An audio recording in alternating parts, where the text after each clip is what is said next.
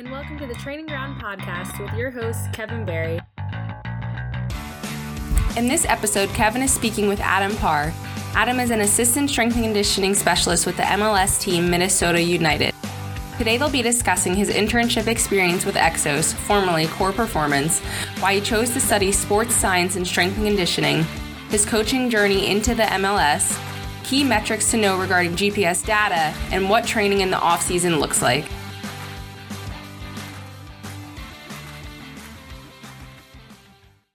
Adam, I appreciate you coming on the Training Ground podcast today. Thank you. Uh, thank you very much for having me. It's a pleasure to be on. I know it's a little bit quieter this time of year in the off season for you and your personal role, but um, just taking it a step back a little bit, um, when did you first get involved in soccer and kind of what was the impetus for that? Uh, yeah, I mean, I, I played soccer my entire life, to be honest, from the time I was a kid. I think I, I first began playing when I was six. Um, and then quickly, a few years into it, I wound up, you know, moving up the levels um, in youth soccer and playing, you know, to basically a competitive level. Um, that was before the academy system even hit the, the states. Um, so there wasn't the ability for that. But, uh, you know, going and playing in national tournaments and stuff like that, traveling uh, around. Um, and then once I got into uh, high school, the high school I went to was actually a national powerhouse, um, and that was back when you know uh, a lot of people were still very much into high school soccer because again the academy system hadn't been uh, developed yet, and so we were a national powerhouse. And actually, my senior year of, of high school, we wound up going undefeated, and we were ranked uh, number one in the nation. Um, so we wound up being national champions. Uh, which was a great experience for me to be part of a, a team that you know won a high school national championship, so to speak. When you were playing in high school, did it ever cross your mind to play in college, or what were some of your teammates looking at? Yeah, I mean, um, I mean, because we won, we, we were ranked number one. Uh, pretty much all my teammates in high school, everyone was getting you know recruited to most of the top colleges, and uh, and I was definitely looking at a few, but I, I, decided not to play as a personal choice. Like I said, um, I was a little burnt out on it, to be honest, and then also uh, had some severe concussions um, while I was playing in, in high school, and kind of just felt like my role that what I wanted to do was be more the team behind the team. Um, and so mm-hmm. when I went to school initially, my undergrad was in kinesiology, and I was focusing on physical therapy because I wanted to be a physical therapist for for a team and um, and then obviously that has changed since. But it was always kind of the idea because even though I wasn't playing, I still I never lost my love uh, for the game, and I wanted to be a part of it no matter what what, what I did. Um, and so yeah, now I'm, I'm really excited that I've been able to to be working in pro soccer for a little while now, and um, be kind of achieve that goal of being part of the team behind the team and helping guys to really perform at their highest level and still be part of the game um, at such a high level has been you know a blessing for me. So um, no complaints on on me not playing in college. Absolutely, no, it's clear you have a pure love for the game. Um, looking at some of the roles you have been at, um, can you talk about some of the roles prior to your current position at Minnesota United? So, um, my understanding is you got some great experience when you were in undergraduate graduate school um, working in uh, semi-professional professional soccer? Yeah, so I um, originally, like I said, I did an undergraduate in kinesiology um, at, at San Diego State University, and then right out of the gate from there, I actually wound up shortly afterwards doing an internship with uh, this company called Exos. Um, back then, it was Core Performance, uh, and they they now, I mean, they serve hundreds of places across the world and a lot of big time uh, teams across the world. And so back then, I got a little bit of experience uh, with the U.S. national team. They came in, uh, it was 2010, before the 2010 World Cup, to do some of their um, sc- screening assessments and stuff like that, and kind of was able to see what that was like in the training. Um, and then shortly after that, about a year after that, I wound up actually getting an internship with um, Chivas USA, which is a team that used to be in Major League Soccer. Uh, for those of you who don't know Major League Soccer that, that well or aren't as familiar with Chivas USA, they were the previous iteration before LAFC. Um, the LAFC owners bought their rights and everything and then folded that team and then rebranded them as LAFC. Um, and so I got experience working there uh, for about a season and a half. Uh, and that was fantastic. I was a sports science intern for them part time, you know, several days a week, really uh, focusing on all, all, the sports science stuff. Um, especially back then, it was heart rate more so than GPS because GPS hadn't really hit the US uh, hard then. And yeah, it just exposed me to this whole world of what sports science was um, that I hadn't really learned about in, in school. And so, and then on top of that, I got to be in a professional team environment, um, you know, at a fairly young age and kind of be exposed to that and what it's like working in day in, day out, um, and, and what it takes to be successful, not only um, for the players, but also as a coach and, and as coaching staff. And so I was there for a year and a half. And then went into the private sector for a while uh, and owned my own business uh, in the Beverly Hills area for that, doing some personal training and, and sport performance. Uh, but really had the itch to get back in the team setting. And I wound up deciding I wanted to do a master's uh, degree in something that was had a lot of sports science focus um, but also some strength conditioning. Uh, so I wound up doing it through Australian Catholic University, and I got a master's in high performance sport, which is basically combining uh, sports science and strength conditioning. And th- through that, one of the options that you could do is you could do an industry internship. And somebody that I had worked with at Chivas was now the head athletic trainer for the San Jose Earthquakes in MLS, and they wound up. Um, I, I, ran into him at a sports science conference and um, connected again, and he basically told me that they needed a strength coach and a sports scientist with their uh, USL, um, which is second division team in in Reno, um, which was their affiliate. And I could go there and basically run an entire department, and we'll call it an internship, basically. And they would provide housing and everything for me. So it was a no brainer. So I jumped in on that. Uh, finished out the season with them. I came in about halfway through the season, um, and that, and then was hired full on for the following year. So I was the head of strength conditioning and data analytics um, and I wound up, you know, just like I did in the internship, but even more once I was hired, doing everything, which was, you know, all of the fitness, all the gym work, all the sports science, you know, even nutrition, supplements, everything, you know, because at a lower level, you know, there's a, not much of a budget. So you, you have a very small staff. Um, and so I was able to get a lot of experience with that. And it was a wonderful, wonderful time because I was still finishing my master's. So a lot of things I was learning, I could literally take and apply the very next day um, which was fantastic uh, for me growing as a practitioner. And then after two seasons there, I wound up uh, getting the opportunity to go to Minnesota. And so I wound up moving to Minnesota about a year ago. And this was my first year with the team. And, and obviously, uh, 2020 was was a wild year. So it was, it was an mm-hmm. interesting time to be back in MLS for the first time in a while. And also uh, with all the roles that I wound up having to do and, and the success that we had as a team. So it was definitely a fun ride. Yeah, absolutely. Uh, when you were working at your undergraduate level, it seems you were kind of at the forefront of you know some of the sports science and strength conditioning, um, as as well as kind of the interaction between both. Was that a conscious decision for you to pursue the masters, looking at you know where we are as a field now? Um, could you see that explosion kind of waiting to happen Yes, absolutely. Like 100%. That was a, a, huge reason why I chose the program that I chose. Because, like I said, when I was working uh, and, and, interning at Chivas USA, that was my first exposure to sports science because they didn't really discuss it much during my undergrad, even though I had a, a really good undergrad program at San Diego State. Um, it was just more focused on, you know, general kinesiology and very much pushes people to go into physical therapy or occupational therapy or whatnot.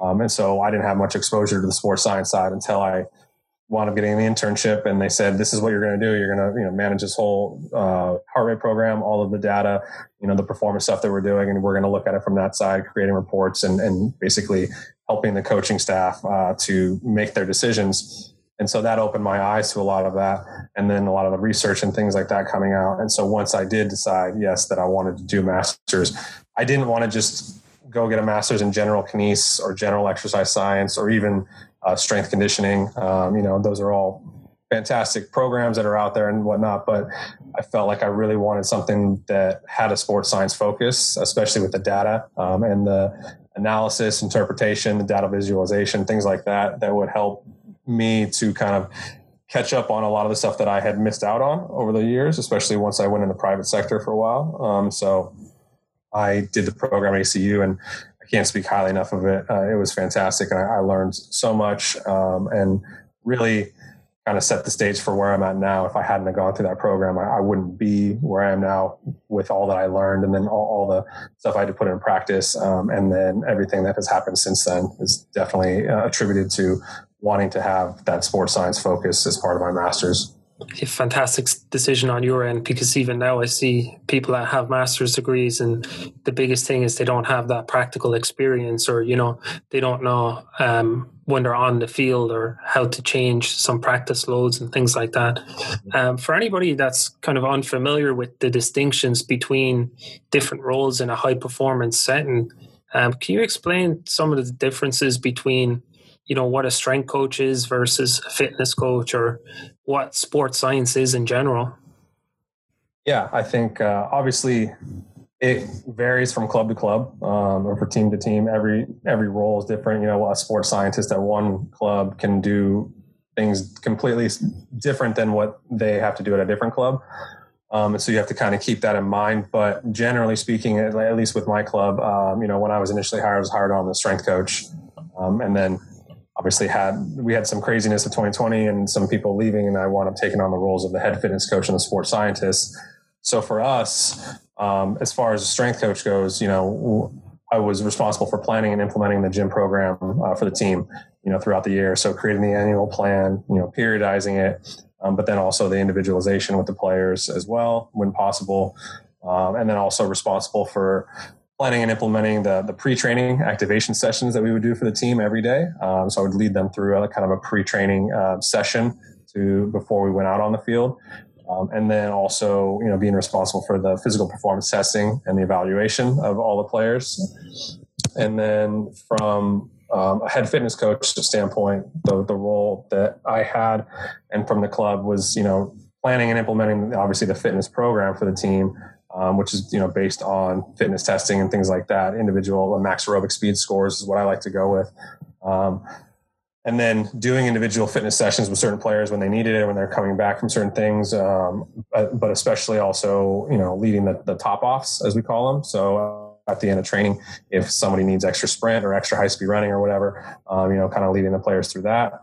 And then also, you know, taking all of the on field warm ups, both before training and the matches, um, and then also from a bigger standpoint, you know, planning the training sessions with the coaching staff um, from a physical performance perspective. So, you know, going and, you know, daily talking to them, you know, obviously taking in a lot of the, the data from the sports science side, but, um, you know, talking about weekly periodization, where are we at? What do we want to achieve, you know, tomorrow, the next day, you know, from a, from a physical perspective, you know, is tomorrow going to be a bigger day? Do we want to focus on more high speed running? Do we, do we need to get that high, you know, high speed running, sprinting, etc., or are we going to shrink it down and make it smaller because we want to, you know, increase the intensity and, and have a lot of accels and decels, you know, things like that.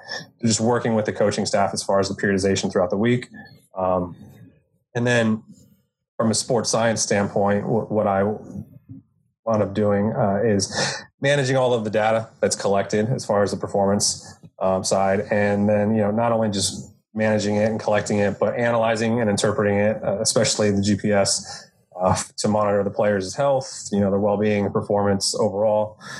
You know, working with the medical staff and the athletic trainers to, uh, regarding any red flags that the players might have from the data. If, if anyone's at risk for overtraining or detraining, you know, in specific metrics, things like that.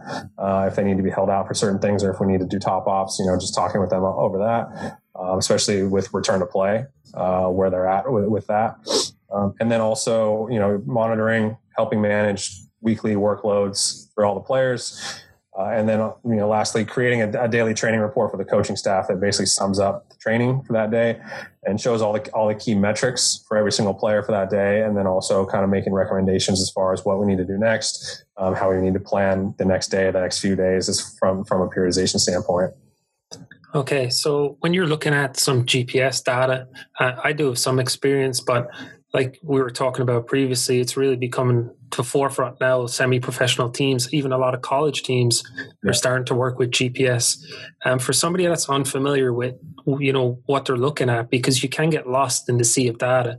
What are some of the key metrics that an inexperienced coach or somebody just starting out should look at? Yeah, I think it's a very good point. It's it's really easy to get you know lost in the weeds. I, I, say in the minutia, especially when it comes to data. So my whole thing, the way I try to approach it, and, and the recommendations that I have for for people who you know don't have as much experience is try and keep it as simple as possible. You know, until there's a very good understanding by all the, the coaches, the players, and the staff. Um, and so for us, you know, from from a simple standpoint, the, the key metrics that we really look at on a regular basis you know, there's the volume based metrics, which for us are, you know, total distance, um, high speed running distance, sprint distance, things like that. Um, and then there's intensity based, um, excuse me, metrics. So number of sprints, number of accels, number of decels, number of explosive efforts, you know, things like that. And you know, from that you can get a really good snapshot of what the training was like or the game or anything like that. And and using those metrics to kind of go through the season, whether you're looking at acute to chronic workload ratios, you know, weekly accumulated loads, things like that, whatever stuff you're looking at from, from an evidence-based standpoint, you know, you can keep it to that seven, eight, nine, 10 metrics that are really key on a regular basis. And then as you start to understand those more, then you can kind of look into some of the, some of the other metrics that are a little bit bigger than that, that, you know, maybe aren't going to be something that you're going to look at every single day, but you can just start kind of dipping your toes in. But if you can just focus on those, like I said, seven, eight, nine, ten, you know, key metrics, I think, um, and really understanding them, then that will do a world of good, you know, for you and your players and your team. Mm-hmm. Have you been able to use some of those metrics to kind of reverse engineer the off-season program to individualize down by position? Yeah. So, I mean, for us this year, you know, the, the off season wasn't very, it isn't very long because we wound up, you know, going pretty far in the playoffs, which was great. Um, and so for the fitness based stuff, I like to design the off season more, not necessarily as far as there are total distances that I want to, I want them to hit each week. I make sure that within uh, the week's training program for them that they're hitting certain distances, and especially with like high speed running distances or sprint. There, as we get closer and closer, I want to increase the intensity.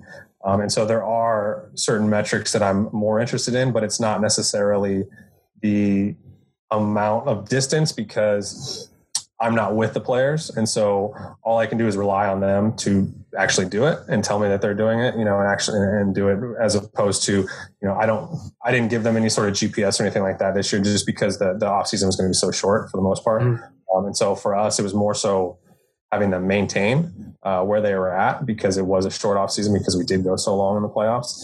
Um, but in a normal off season, yeah, it would be something that I would look into a little bit more as far as what I want to do week in, week out, um, and start to get more, you know, start with a lot of volume and then obviously decrease volume and increase intensity as you get closer and closer to preseason. Love it. I appreciate the insight on that. Uh, a big part of the season was played in Orlando when you were inside the bubble. Can you talk about, um, obviously, beforehand, you, you have your idea of periodization and what you want to do, but um, there were some limitations down there as far as um, as far as um, how many games you were playing and the turnaround time and even limitations with equipment. So, how was that experience for you? Yeah, I mean, obviously, as as everybody knows, this this year was difficult, no matter what role or league you're playing in. Uh, but for us, it started just with you know after two weeks of the season, the league was shut down and we were under lockdown, um, and so initially just planning home workouts for the guys, and most of the guys had no equipment whatsoever. So you know, obviously doing body body weight is not necessarily ideal for professional athletes. And so we had to do body weight for about a month. And then we were able to get them some lighter weights, at least so they had some sort of load and kind of program that for a month or six weeks. And then once we were able to get back even to, to training and full team training, we still couldn't even use a gym right away because our state Minnesota had some of the strictest regulations as far as gym use. And so we weren't even able to do that. Uh, and then once we were able to use a gym, you know, we had about three weeks to get ready for the Orlando tournament. So obviously that's that's not an ideal kind of preseason, so to speak. Um, so I, I, really just focused on getting them back up to a strength base. You know, um, not necessarily doing max strength, just basic because they had gone months between really lifting you know heavier loads. So I wasn't trying to just crush them. It was more just giving them some some overall strength. And then once we moved into the Orlando tournament, uh, really f- just doing simple power during the tournament to keep the guys fresh, you know, as fresh as possible. And because we were rotating a lot of players as well. Um, but within the Orlando tournament, you know, there was constraints that we had gym and uh, there were a bunch of gyms down at the Orlando tournament, but you shared it with two other teams. So you had timing times every day that you had access to the gym and the league just kind of rolled them over and planned them, you know, and then you had specific times that you could go and train also because you had a, a, field that you shared with another team. And so there were time and, and, the same thing, they just rolled it over and said, okay, this to this week you're going to have these times for training and these times for the gym. but sometimes they overlapped, so you couldn't even use it, and there was nothing you could do. And so it was really about planning what what can we do, when can we do it, you know, what's going to be the most effective. Um, and I think for the guys, having those gym sessions, even though they were just really kind of focused on simple power and whatnot, really helped with giving them something extra to do because we were just locked in a in a hotel resort. You know, we couldn't leave other than going to training or to go, go to games, and so giving them something to do it was something for them to look forward to, which was great because it helped me to get a lot of buy-in uh, because they wanted to go in there and work hard. Um, and I think that showed and that kind of transferred over once we got out of Orlando because once we got out of Orlando and we were back in Minnesota for the regular season, you know, we still had regulations in the state and I had to separate players into small lifting groups for their gym work. And obviously we had the most fixture congestion, you know, ever in a, in a season once we got back. So that's, it wasn't ideal. So it would have been really easy for the guys to just say, you know what, I don't want to do this anymore. I'm not, or not, not be into it. But because we were able to get a lot of uh, motivation and, and, really get them into it in, in Orlando. It carried over, uh, which was great. So the guys were willing to do whatever they needed to do. Um, and, you know, with the schedule, we didn't really have any real, we had hardly any real training weeks. You know, most of the times it was play a game, day off, then recover, then match day minus one, then play again, and then repeat. Uh, and so, you know, not ideal, obviously, from a training standpoint on the field, but also in the gym. Uh, so I generally tried to have two gym sessions per week if possible. Not always ideal or not always uh, feasible. I mean, uh, but and then also I'd separate it in groups. So the guys who had played heavy minutes, you know, maybe they don't need to do one of the workouts, or I just want you to do one set of everything, you know, almost to facilitate some recovery. Whereas the mm-hmm. guys who didn't play, you know, you're going to do the whole thing so that you're getting a good load. Things like that, trying to manage it, you know, and different times and different players, and and it was definitely you had we had to get creative. We had to create almost a second gym out on our turf area indoor because we could only have four guys working out at the same time based on our our uh, regulations, and so we had four on one gym.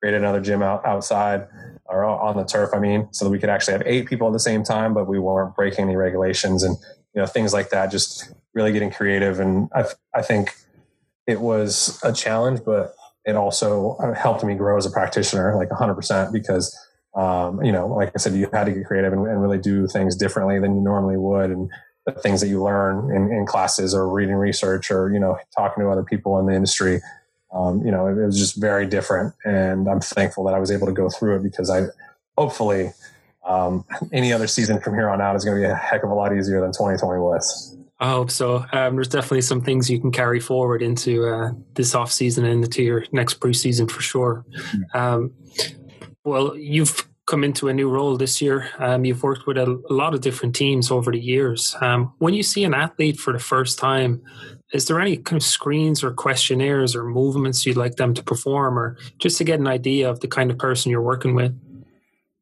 Yeah, I mean, I think I, have been lucky uh, that I've worked with you know some really great people, both on the performance side, but also especially on the medical side. And you know, generally, most of the places that I've been, the athletic trainers and our medical staff do most of the screening, um, just as far as imbalances and, and, weaknesses and things like that. For the most part, as far as just you know basic screens. So I, I usually don't. I, I, let them do that because uh, that's that's more in their wheelhouse. Um, and so what I like to do is I, I, try and keep it simple as far as the physical performance side and I'll do some three rep max tests in the gym. Uh, especially, I always do trap bar deadlift because that's that's usually part of my program for most of the year in some facet.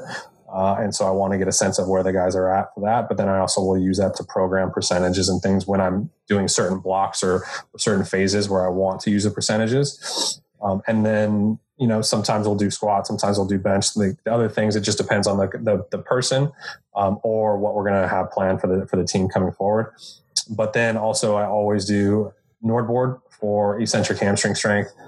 Uh, and I think that is invaluable. I try and test the guys, you know, not only the first day of preseason, but also, you know, once every four to six weeks, depending on our schedule, you know, all throughout the season, just to, to get a general sense of where their eccentric hamstring strength is, you know, if there are any imbalances, weaknesses, things like that. And then same thing, we use the groin bar for adductor abductor strength. Uh, and again, testing that preseason, but then also every four to six weeks to again just to see the kind of trend throughout the the season to make sure guys aren't you know losing too much uh, and aren't getting to the point where there's going to be red flags where they're below certain thresholds that we want them to be that where there's you know higher injury risk and so things like that. And then i'll do stuff simple power thing like a broad jump you know i'm a big fan of that because it's such a simple power exercise but you can measure that. It's it's easily replicable throughout the season again to test and see how their their power's going. Obviously I, I, didn't have access to force plates but if i had access to force plates you know i would do some jump testing as well to measure you know certain power aspects but rsi peak force things like that. Um, but yeah I, I, try and keep it pretty simple uh, because i know uh, from a player standpoint they don't like to just go through a battery of tests you know a huge battery. It just gets you know they, they, they stop from my standpoint, they stop really trying to perform well in them and then just try to get through it. And then it's you're not really getting good data in that standpoint. So if I can do three, four, five instead of ten, you know, I do that anytime. That makes sense. So the tests you do, they really drive your performance programming going forward. It's not just we're testing just to get the test in.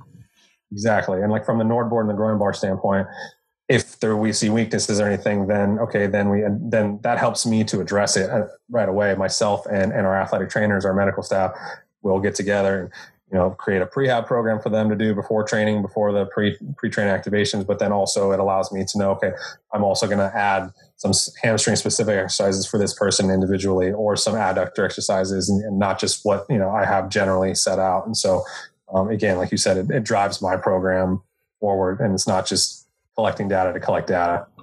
Absolutely. Great point.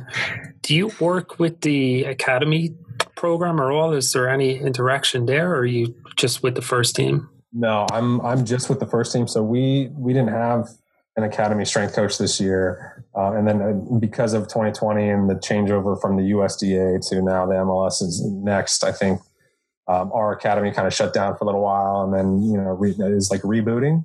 Um, and so I think I'm sure I'll have some say in it and also some a little bit more um, working with the academy here and there. I did a few things this year when they were you know at home during lockdown and, and, created some programs and things like that, just general stuff for them to do because they didn't have anyone that was able to give them guidance. But generally speaking, my role for right now has just been just with the first team. Awesome. Okay. Uh, last question for you, and, and this one really is a big picture item uh, because you have worked across a lot of different aspects with um, private training or personal training into the team sport. Is there anything you learned from that one on one or private environment that you've been able to implement in a team setting that some coaches might not be aware of? Yeah, definitely. I mean, obviously, before coming into this role and, and before even the role in Reno, I, I was lucky that I had the experience as the intern in MLS, you know, years ago. So I kind of knew what to expect and how to operate and be successful as a coach, you know, thanks to my former mentor who I worked for, Jim Liston, uh, when I was at Chivas. But once when I went into the private setting and then once I was coming back, you know, I originally thought that my period away from the team setting and in the private sector was was going to be a barrier um, because there are not too many people who do that. You know, a lot of times you hear people going the opposite way. They've been in the team setting for a while and they want to go in the private sector. Uh, but so I was a little more, I was just a little uh, uneasy about how I was going to be able to translate everything back to the team setting. But, you know, and I've come to realize that it actually was a, it has been a huge advantage for me to have had several years running that business and, and especially in the private setting, doing the one-on-one trainings, whether it's personal training or, or performance training or one-on-twos, you know, whatever it is, uh, because when you're doing that, when you're in that setting, you know, you have to keep the, the client engaged the entire time, you know, for the most part. So you're talking to them a lot. You know, obviously you get to know them on a personal level because you're seeing them multiple times a week for months or years on end. Um, you know, I had clients that I that I trained for five or six years, and so I really got to know them. You know, on a personal level, get to know their motivations. You know, their fears, their story, their backstory. You know, whatever it is, and just kind of really peel back the the layers of the onion, so to speak, uh, and and get to know like who they really are. And I think what I've done is I've been able to bring that into the team setting with my athletes, both, you know, when I went to Reno originally and then now here in Minnesota. Um, you know, I'm a big fan of Brett Bartholomew's work. with uh, the conscious coaching book that he wrote. You know, he's a he's a friend of mine. I, I trained at the same gym as him for a while when he actually released that conscious coaching book, and so I'm a big fan of that and all the stuff he does with the Art of Coaching website. And I'm a big believer in a lot of stuff that, that he preaches from a from a psychological and, and sociological standpoint. And I really try to get to know my athletes, you know, on a personal level. You know, they're not just they're not just soccer players, right? I'm not just a, a performance coach. Like, there's a lot more to everybody other than what they do for for a job. And so, try to relate to them. You know, find out their why is something I like to do. You know, who who are they away from the game? You know, where do they come from? What do they enjoy? You know, and and again, just really try and find things to relate to, um, because then you're able to kind of pick and choose certain things and use different motivational tactics to gain an overall buy-in uh, from the players and then from the team overall. And I think my ability to do that this season uh, was a huge reason why I was able to get a lot of buy-in. You know, and I think us being in Orlando in a, in a hotel, lock, basically locked in the hotel for 40 days because we went to the, the semis of that tournament. Really helped with that because I could just pull guys aside after lunch or after dinner, or you know they'd come into the gym early and just have conversations with them. Not, not necessarily anything about training, or if they ask me a question at training, then I can say, okay, let's talk after lunch or let's meet in the play in the lounge and go over this and just again kind of just peel back the layers and get to know what what are they interested in, why they want to know this, you know, what what's their overall end game with their career, with what they do they want to go into coaching, do they want to, you know, all sorts of different stuff, you know, their kids, everything, and just really being able to get to know the guys and, and it, by the end of that tournament, I had achieved a lot of buy-in, and I think that translated over to the season. Once we got back to Minnesota and had the fixture congestion and um, you know, I think it, it, really helped me be successful with the team, especially considering I was having to do three jobs. Um, the guys really got to understand, like, hey, you know, I'm pulling a lot of weight here, and and and you know, they they appreciated it, and they appreciated all the time I was able to give to them. Um, and I think I'd like to think that the success I was able to get with the buy-in with the players from a performance side, you know, contributed on some small level to the success that we had overall uh, uh, in the season. And making the semifinal and you know being five minutes away from MLS Cup final. So um, I, I, think that that is what I've really taken from my time in the private sector. Love it, love it. Um, at the end of the day, the athlete's got to know, like, and trust you. Um, with that trust, you know you're getting 100 percent out of them. So that's exactly. great. Exactly.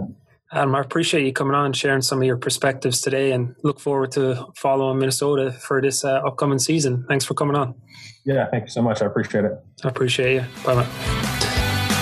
This episode is released just a couple of days prior to the first day of preseason for MLS teams, actually. So Adam's going to have his hands full next week working with Minnesota United.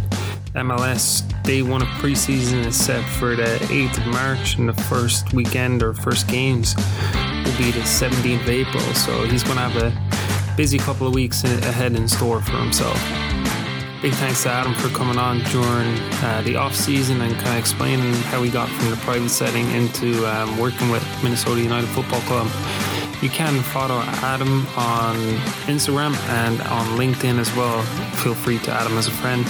On Instagram, it's A Parr Fitness, A P A R R Fitness.